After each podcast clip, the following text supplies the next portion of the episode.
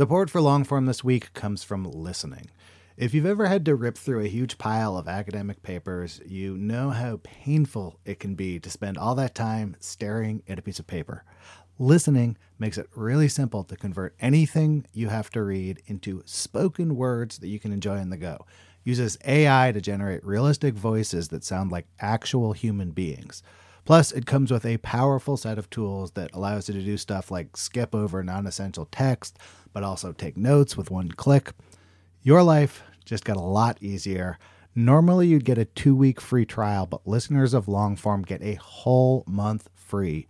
Go to listening.com slash longform or use code longform at checkout. You know how to book flights and hotels. All you're missing is a tool to help you plan that unbelievable travel experience. That's why you need Viator. Book guided tours, excursions, and more in one place. There are over 300,000 travel experiences to choose from, so you can find something for everyone. And Viator offers free cancellation and 24 7 customer support for worry free travel. Download the Viator app now and use code Viator10 for 10% off your first booking in the app. Find travel experiences for you. Do more with Viator.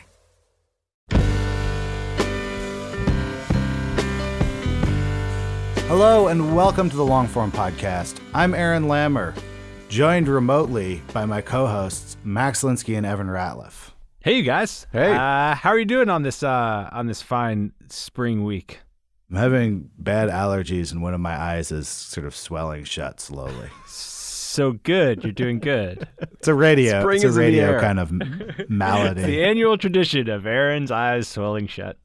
But I have a great show for you today, nonetheless, despite the setbacks. Um, I talked to Jessica Lessin, who is the editor in chief and founder of The Information, which is a technology website um, that now has actually existed for kind of a while, but uh, was, I think, noted upon its release in 2013 for uh, charging multiple hundreds of dollars a year for a subscription.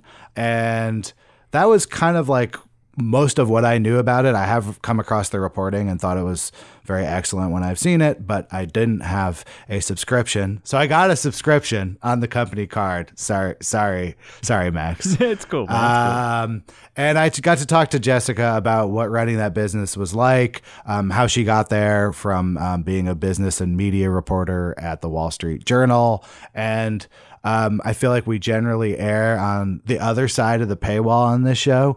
This is the rare paywalled edition of the long form podcast. Not to listen to, Yeah, but to be it's clear, this episode is free. The paywall. It's a free episode about someone who operates on the, uh, behind enemy lines on the other side of the paywall, and also uh, someone who operates in uh, a Silicon Valley culture that is not always friendly to reporting. It's another chapter in uh, Aaron goes to Silicon Valley, which is one of my Yes. one of my favorite strands of this podcast we've been making. While while never leaving my house or curing myself of the allergies that go along with it. Let me ask you this, Aaron: Does the uh, the information have a newsletter? They do. It's excellent. If you want to make an excellent business like the information yourself, there's a lot of opportunities right now. And I think the simplest place to start is with an email newsletter from MailChimp. They make it easy to start small and they've got you covered when you go big. It's very, very good service that I recommend. Thanks to MailChimp. And now here's Aaron with Jessica Lessin.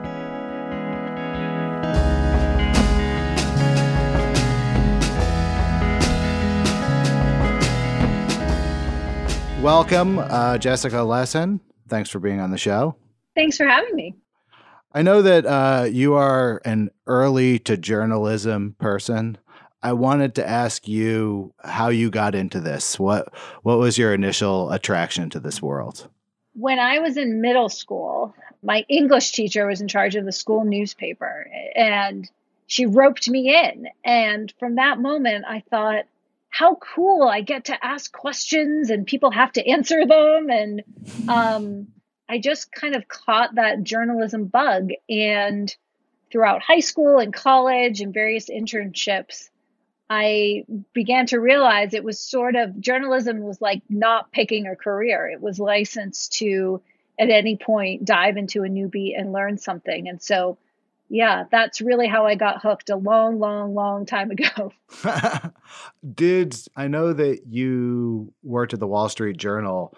Did you get into tech originally as an assignment, or was it something that you actually wanted to pursue as a writer? I think it was my age, to be honest. So I was an intern at the Journal after college. I actually graduated and two days later started at the Journal. And I was an intern in the Economics Bureau, which I was not an expert in, but learned on the way. And then when I was lobbying to stay on full time, they had an opening covering emerging tech trends. And I think being 21, 22, whatever I was, and um, having then a MySpace account, which I think it probably helped in what the journal was looking for at the time. So never considered myself techie, but in hindsight, I was sort of growing my career alongside real transformation in technology and in business. And so I, I did wasn't drawn to it other than it was available. Yeah, I hadn't really thought of it that way that there's sort of a generational cohort of people who that was the best and biggest um, business story, and also a business story that someone with uh, sort of limited experience could find a way into. But before you got to there, for someone doing entry level economics writing, where do you start in something like that without a background in economics? You buy some textbooks. No, I mean, I, I had taken two economics courses in college and really enjoyed them but I think this is what's so great about journalism and frankly newsrooms, right? You really do learn on the job. You know, I remember some economic indicator would be reported and I'd be responsible for just writing up what happened. And I'd look back on the, you know, hundreds of other times reporters had written about that same indicator and they, you know, structured their story this way and had a quote from this person and you just kind of figure it out. And so yeah, I remember reading a lot. I remember the journal's offices at the time were sort of on like the beautiful Hudson River. And I'd spend these like sunny summer lunch breaks, like reading the paper, reading all the stories other reporters were writing about similar topics and like underlining, okay, so this interest rates means this. And so it felt I was still in academic mode then, but um, but I loved it. Was it different covering business than when you had not gone through multiple cycles. Like I think so much about people who like cover the tech industry now. It's like it's hard not to feel like cyclical, like you've ex- experienced things before. What was it like experiencing that first cycle of the business world? I'm, I'm, I don't know what years exactly we're talking about, but you sort of get thrust into whatever business era you happen to be entering the job force in. Yeah, it's a great point because it so it was 2005 when I started the journal, and Google had recently purchased YouTube, and that was a, seen as a crazy deal, an insane deal. What does Google want with cat videos on skateboards? And so there was this kind of excitement and enthusiasm. Online shopping was another core part of my beat. And I think what's interesting is I think we took that too far uh, uh, in terms of the media in covering tech, right? That exuberance, which I think is was well founded, an important part of the story. You know, it became a different story in the subsequent years as these companies became powerful. One reason I ultimately left the journal to start the information is I felt that technology coverage was all about hype and look how much this founder is worth and not about the underlying business. So I think it is a cycle, and it's important to remember to point out the exciting things as well. Back in the sort of early 2000s, 2010, I think we had swung too far in that direction. Thinking back on those stories, like, oh man, everyone overpaid for YouTube, and this kind of general skepticism mm. of uh, you could pretty much cite any deal during that period that turned out to be the opposite. You could find quite a few of those takes what is it that the press gets wrong in sort of constantly doubting the next thing in that kind of a manner? It's funny, as you were saying that, I was remembering an editor say, Why are you bothering writing about Facebook? They'll never make any money. I know this person still, they probably don't remember that. But yeah, I think um, within any trend, there are going to be winners and total flameouts. And so I think a lot right. of people just look at the failures and say, this thing isn't real. You know, take something like Clubhouse right now, a fascinating trend, democratizing audio, letting it so easy to start an audio conversation, moderate a room. I don't know, you know, we reported and they closed their latest round at a billion dollars. This is like a early stage investment, seems a little wacko, but if you dismiss that, you know, you're sort of missing, I think, a bigger point. You could say the same about NFTs and crypto right now or anything else. So I think ultimately it's very, very hard to predict the winners. A lot of investors try to do this. And I think sometimes where the press gets in trouble is like trying to make a call, right? As opposed to talk to customers, talk to investors, understand the product you know, try and shed light on some of the facts here.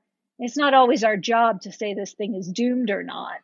I think many journalists, unfortunately, are more interested in that than in understanding what is this company trying to do. And I think always talk to customers. You may be skeptical of something, but if people out there are spending a ton of time on it, try and understand that. And I think that leads to more honest, ultimately, journalism. So the information famously costs several hundred dollars a year, distinguishing it from, uh, I would say, like 95 percent of models are somewhere between a porous paywall and like a wide open kind of thing, um, which means that the breakout stories that have come out for the information are often more difficult to access. Do you think? that changes what stories you choose to do, knowing that you're going to be sort of the exclusive source for a smaller number of people. Is that part of the calculus of what stories you want to write? So I, I think the way our business model affects our journalism is it lets us do the most ambitious, important stories possible because it funds the most ambitious journalism possible. And time and time again, whether it's Andy Rubin being pushed out of Google or, you know, serial sexual harassers in Silicon Valley, or even just, you know, the inside story of some important decision at Facebook or Google or Apple, even though we're writing them first for our subscribers, they are picked up widely across the business by mm-hmm. hundreds and hundreds of outlets. So I don't think our model in any way diminishes our impact. And what it does allow is for us to do that kind of journalism in the first place. So when you're breaking a big story and then it's being radiated out by other outlets, is that part of your strategy of how you would launch a story like that and sort of thinking through, okay, how is this actually going to get beyond just our page? In news and in tech news in particular, it happens pretty naturally. You know, I think yeah. Um, there's a whole ecosystem of publishers who are aggregators and you know they're upfront about that they link you know they credit and that's just part of the ecosystem. Social media plays a big role as well. So i think for us we found the better the story you know the rest sort of takes care of itself. Do you think that because you have a inside group of people who subscribe to this who are heavily employed within this industry when someone chooses to be a source for one of your stories, does that make the situation more or less perilous for them to work with you? And overall, like, what is the state of sourcing within large tech companies right now?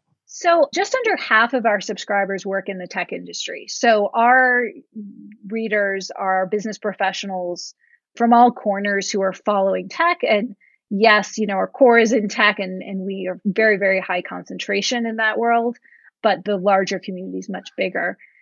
And I think that our, our community is at such a scale now that like, you know, it would be one thing if we had five subscribers and two of them were our sources on the story, but you know, we've been thankfully long, long past that. And so I think if anything, our readers respect the journalism, they respect our approach, and that makes them more likely to pick up the phone if we call your question on the state of journalism sourcing or tech journalism sourcing is a quite a loaded one. Um, I think it really depends. What we're seeing now, we're seeing a lot of whistleblowers at big tech companies who aren't happy with the approach the companies are taking.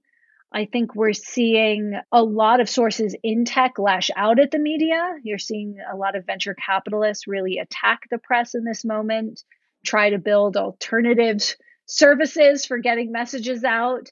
I just sort of worry that there's a lack of appreciation for journalism and what great journalism is. And so overall, I'd say it's a tense time. But what I found over and over again through my career is, you know, you make or break sources based on trust that can often over many, many years. And I think for our reporters who have been covering their areas for a very, very long time, you know, we, we feel like there is good access. And and with the companies as well, you know, companies sort of seesaw, they they go through periods of really buttoning up and then just wanting to do a big magazine profile once a year. But I find that, that with all the major companies, there's at least open communication. It may not lead to us getting tremendous amount of help on every story, but there's open communication, and I think that's very important.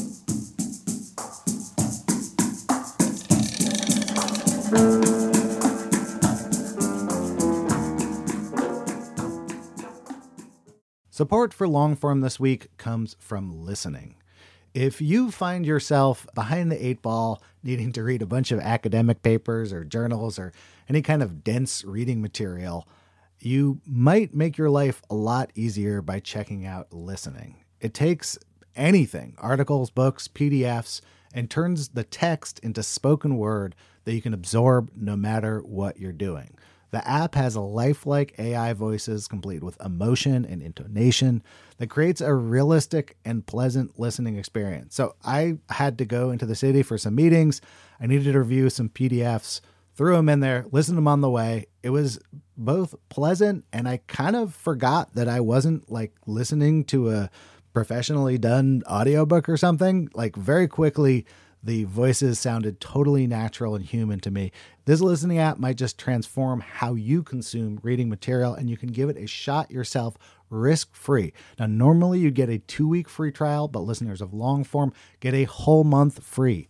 Go to listening.com slash longform or use the code longform at checkout. Listening. Your life just got a lot easier. Fox Creative.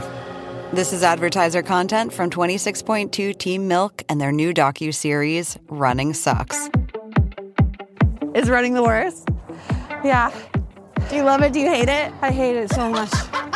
I hate it so freaking much. That you're a real runner now! I hate it. I'm Abby Ayers, a 37 year old mom from Utah who found herself running across the Manhattan Bridge in my first race ever. Running Sucks celebrates women who run and the running communities that carry them across the finish line. Running helped me in so many ways postpartum. It really is about taking my power back and proving myself wrong. For every person like you, I'm telling you, you belong, and I'm telling you, you can do it. I never thought the words would leave my mouth, but yes, I'm planning on running a marathon. I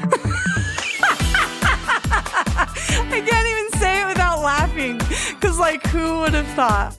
Watch Running Sucks at runningsuckstheseries.com and learn more about how Team Milk is helping women runners across the country conquer their next course.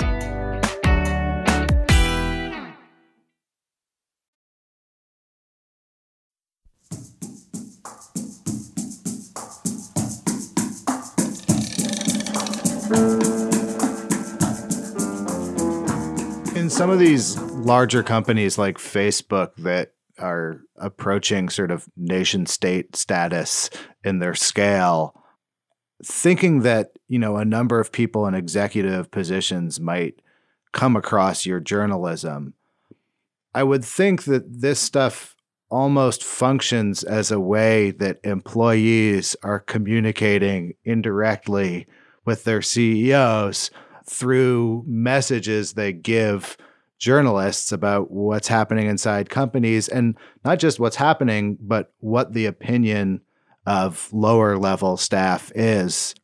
It's an interesting one. I think leadership at these companies pr- is pretty in tune with how employees feel. I don't think they learn about it through the press. I think if they don't take action, they may be confronted with it in the press. But you know, often when we're calling a company and saying we hear about this at your all hands meeting, you know, they're armed with the action they took and blah, blah, blah. So I think leaders, particularly in Silicon Valley in this moment, are very attuned to what their employees think. I've noticed a strange trend though. They definitely don't want to appear as reacting to it and making decisions based on it. We saw this some of the very polarizing political climates around the US election. You saw a lot of pressure employees at Facebook were placing on leadership to block certain politicians and make certain content moderation decisions. And while often the company ended up making the decisions employees were asking for, they were very clear they did it because of the policy, not, you know, the tail wagging the dog, so to speak. And I think it's it's a tricky time to be in charge of a big tech company right now. You're balancing a lot of things and it's pretty sensitive environment overall. Is it a tricky time to be in charge of a media company? I think it's an awesome time. Honestly, I, I think it is one of the most fun times I could imagine because the story of technology and tech disrupting everything is immense. I mean, it touches everything. There's tremendous interest. Not a day goes by where it's not what people are thinking about. The pandemic has really been a tailwind to so many tech companies in a way that I think poses real challenges because it's in stark contrast to so much of the economy. And, you know, I feel a real excitement and obligation to like help chronicle that for people. And then from a business perspective, you know, I felt this way seven years ago when I launched the information. People thought I was insane. But from a business perspective, it's never been easier to get paid for doing great journalism. The barriers have been removed. Technology makes it seamless to subscribe. You can reach subscribers in great formats on their phones and anywhere. And we literally have this audience at our fingertips that we can talk to and that will give us the time of day based on how good our stuff is. And so, while there's certainly corners of the news business that don't, I think, have the right model and, and are really struggling, and unfortunately, we're seeing a lot of layoffs in the business, I think to be on our side where you're building new, able to grow, able to hire, it's honestly a tremendous amount of fun. As someone who now has seven years plus of experience asking people for money directly uh, to write articles, what do you make of the newsletter economy that's emerging, and and what does it mean for your business? knowing that some of the people who maybe would write for the information could be launching their own one person the informations and some of the readers who might be subscribing to the information are already running up a hefty substack bill? I love the newsletter economy. I think it represents an incredible unlocking of talent. And there's so many interesting and important resources out there I think my perspective as a journalist is how do we ensure that there's the practices and impact of quality journalism, not just in big news organizations, but also in smaller ones. And I worry that sometimes even we're muddying for the reader, right? What's opinion, what's fact. It's very hard to explain to someone, you know, here's what went into this article. We talked to 27 people and they had this background, and here's what we did. And so my hope and something I think a lot about is how do we ensure that really, really high quality journalism can thrive, whether it's in independent newsletter form or in massive newsroom form. And I think as long as we can do that, you know, it doesn't really matter what the underlying structure is. I do think there's it's a very different experience being a sole writer or being in a newsroom our team really takes journalism as a team sport to heart. You know, we've got reporters in Hong Kong triangulating sources with reporters in San Francisco all day long. And I think for a certain type of journalism, it's always going to be easier to do as a team sport, although you could win a Pulitzer if you're writing on Substack. Absolutely. Like there's no reason you couldn't. And so I think my thinking in this space a lot now is also how can we support and help grow some of the great independent journalists and help them really reach a maximum audience. You know, in starting the information, I have a good sense of the toolkit you need to not just publish content, but build an audience around it. And so I've been thinking a lot about that toolkit and how we might, you know, play a role in helping expand it to the rest of the ecosystem. we've had an accelerator for a number of years where we've worked with journalists building subscription businesses. And that's given us a lot of data as well about some of the problems and and maybe some ways we can help. Thinking about the power uh, of scale, you know, even with a much smaller than newspaper size team, what do you feel like the most difficult story that the information has done is and what did it require to pull that story off? Yeah, so we actually our our team we have a few dozen journalists now all focused on tech. So if you look at technology teams, we're as big as many of the newsrooms that people think of. But that said, there's still hard stories. You know, the hardest ones for me are where you kind of ask yourself, is this a story? You know, those things that for whatever reason society is just hasn't reported on in the past. But yet in your reporting and kind of what you feel in your bones, you feel it's newsworthy. You know, here mostly I'm talking about some of our work around sexual harassment of female founders in Silicon Valley. So many sources chalk that up to, oh, that's a Tuesday in Silicon Valley. You know, that's not a story. And sometimes they punch back saying, oh, that's beneath you. That's gossip. That's and as an editor, I think some of the hardest calls are when you you really listen to the facts and listen to your gut and decide to report it. And I, I don't know that that gets any easier. Maybe it does, but I think it's really some of the most important stuff we can do. And and often in those moments, what I find myself and you often face legal threats in those moments and all sorts of unfun things. But what I always feel is that I actually started a publication and we are independent precisely so we can do those stories. When you think of those legal threats, and certainly anyone who has been in this world since Gawker uh, mm-hmm. used to exist has thought about the legal threats, like just in sort of a general sense, like how did you educate yourself about what those legal threats are and what they mean for the publication? You know, what has that journey been like for you um, as someone who is making kind of the final call at, at the top of a publication? So I, the journal did a wonderful job at libel training. That was a core part of our training, and and I think while I I did a little bit of editing at the journal, not much, but you know, you it's ingrained in you, right? And not just libel training, but the practices of reporting, right? How you go about doing your job. And I think you know, there are probably times that those seminars didn't feel like the most exciting thing, but they stuck. And there's something we've sort of continued at the information. And I think having mentors like Paul Steiger, former managing editor of the journal, founder of ProPublica, Kevin Delaney, the founder of Quartz, you know, many, many, many others have often been really excellent sounding boards as particular issues come up. And, and then you try and hire the best lawyers you can to to teach you about what you don't know. I'm curious how you cover large stories that will probably exist over a period of years. Like mm. the question of should large tech companies be regulated? You know, there's occasionally reasons that there's like a news hit on something like this, but then there's also just sort of this looming question that I don't know. Has how long has that question existed? Two or three years? Longer? You know, I'm I'm sort of laughing because I use regulation exactly as my case study when I talk about stories that are challenging to cover because they move so slowly, yet their significance is so big. Yes. And the honest answer is I think it depends. I think at this point in the cycle, tech regulation is something you you just beat the drum on, right? Or the developments in it, right? So right now I've said to our team, you know, if there are key developments and key cases around key companies, that's news. We don't want to sit on that.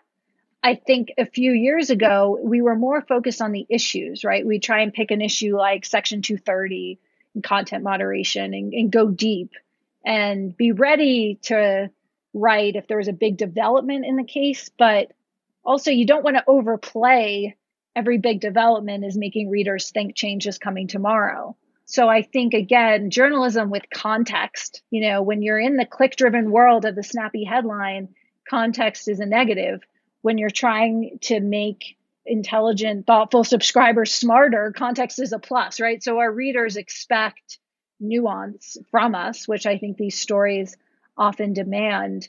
And then, yeah, just kind of picking, you know, based on the moment, what you think. There was a moment when um, the FTC sued Facebook And I was saying to our reporter, okay, you ready to write about the Supreme Court case 10 years from now? And he kind of looked at me. I was like, I'm kind of serious, you know, but but again, in the moment, even small developments could be valuable and, and change the tide on something and have implications for other companies. I think just trying to get that nuance in the article is is what we aim for. How much are you thinking about, you know, as someone who lives in Silicon Valley, you're a tech founder, your uh, husband, I believe, is a tech founder. How much are you thinking about the psychology of the people who are basically in these five or six major chairs um, when it comes to something like regulation? Like, it's easy to think of it as like a big national issue, but you could probably fit all of the people who have meaningful roles on it around one of those big tables, let's say. Um, and I would assume that you've probably met uh, half to two thirds, maybe all of the people who sit at that table. So, how much does your sort of personal thinking about their psychology color how you think this stuff's going to go? I think you can't do business journalism without trying to understand what, you know, Jack Dorsey, Sundar, Tim Cook, Mark Zuckerberg, Jeff Bezos, now Andy Jassy are thinking, right? I mean, that that is how decisions are made. And so you know through reporting right and through talking to people who've worked with them try and understand what what are they optimizing for? You know all these tech leaders like to be principled and to focus on something and i think they're all a little bit different. Some are more pragmatic but understanding that is key to covering these companies. And you know there was a moment when twitter followed by facebook blocked then president trump. I did sort of step back and think did two individuals you know, censor the leader of the free world. And yes, and um, even though I, I agreed with that decision, I thought it was a good decision in the moment. You can't ignore the significance of that. So, yes, writing about these companies is certainly really writing about their leaders and doing everything you can through reporting to understand them. What are you optimizing for in what you do? Our true north as a business is growing our subscribers because that means that we are adding content people feel like they must read. It's not just about paying with their money in news today and all media. You need subscribers to be willing to pay with their time. You need to be worth their time. And so I think the beauty of our business is we don't have to do journalism that does one thing and then pay the bills another way. It's aligned. We do more of the work we think doesn't exist and our business grows and, we get more resources. So you talked about businesses that have hybrid models and a lot of things. And when I started the information, I said we had to have one true north, and that has to be our subscriber growth. And if we're doing that, it means that our journalism is having big impact. So yeah, that is our true north. Every time you get more sophisticated and you track the inputs into your true north and many other things too, but but that's it. You've now got about a year under your belt here covering an industry where basically no one has ever seen each other during that entire period and you haven't seen any of the people. Mm-hmm what what has changed in, in covering a gigantic remote workforce, and what do you think it, it says for the future of, of what you do? The main theme that strikes me during this period is how far tech companies have still pulled away from the pack. I know I mentioned this, but you know, you'll see sort of record unemployment and then record earnings the next day from all the big tech companies. And so I think COVID has really, and into many cases, remote work, if you think about Zoom and all these software companies, has really accelerated so much growth for so much of the business. I also think it's a very open question what the future of like work will look like. Um, right now, you know, a lot of the commentaries around how dramatically it will change. And I think it will. I think you'll see more remote work. You'll see more people doing fewer days in the office but I, I also think there possibly is a tendency to like hype that up a little bit right now. In the valley where competition for engineers is intense, the announcements over remote work have seemed a little bit to me like this cat and mouse game. You you notice Twitter does it and then three days later Facebook does it. And so I think that you'll see the embrace of it in many instances, but I think there's a lot of pull to people back in offices. I think in the business world, there's a lot of pull, you know, back to concerts and events and things that actually sports that have underlying major businesses behind them. And so, yeah, I, I, it's hard to sort of know what will happen. I also think when it comes to the pandemic in particular, technology is likely to play a major role in tracking vaccines, who's vaccinated, people's status. You know, I heard it likened to like our mobile boarding passes, right? Our health pass. So that is something I'm thinking about a lot in this moment is how we can better understand how technology is going to transform that side of our life, particularly in the year ahead. Yeah, I was actually sort of thinking about that, you know, with regards to San Francisco. I feel like um, I guess all of San Francisco moved to Austin or Miami during the pandemic. Just to Napa, if you really, I mean, or just I, to Napa. The Chronicle did this great article. It was like, what exodus? Like the zip codes when people like moving their mail were like an hour north. What, when you think about why there is some thought that we will sort of go back to the patterns that we had before, I wonder if a certain amount of that is you know, if you're a venture capitalist and you're good at what you do, and what you do is meeting in person with people in a small geographical area that not that many people can afford to live, there's a bit of an incentive to want things to go sort of back to the same way they were before, or at least reestablish the old order in Austin, perhaps. Yeah. And I wonder if there will ultimately be a tension between you know people who had sort of an advantage situation before and people who i don't know are working from a laptop from some undisclosed lo- location creating sort of industries without those geographical bases. Do you see anything sort of new that has come out of this period?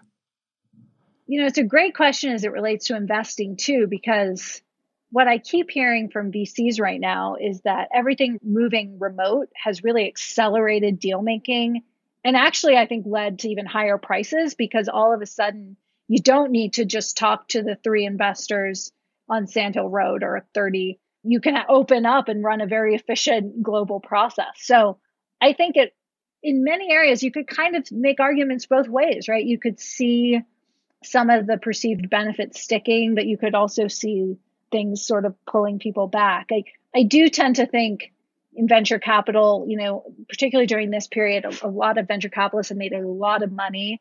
I think they've decamped all around the world. I don't think anyone is in a rush to go back to their in person Monday partner meetings. Um, but I, I think you raise a great point as well. If how can a benchmark or Sequoia compete in a world where literally anyone with a checkbook, right, can do a Zoom and lead the next round. So maybe I think they'll have to find new ways, and maybe they'll they'll keep hosting their fancy camps for their founders out in the Bay Area or something like that. Thank you very much for this interview, Aaron. Thanks for the great question.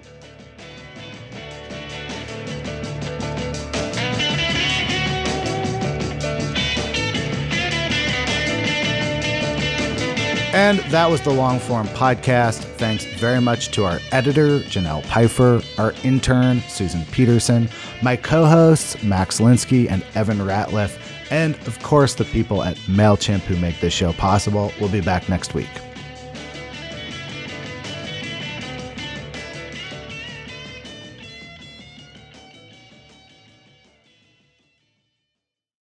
Support for Longform this week came from listening. Listening makes it easy to convert written text to pleasant audio tracks that you can take in no matter what you're doing.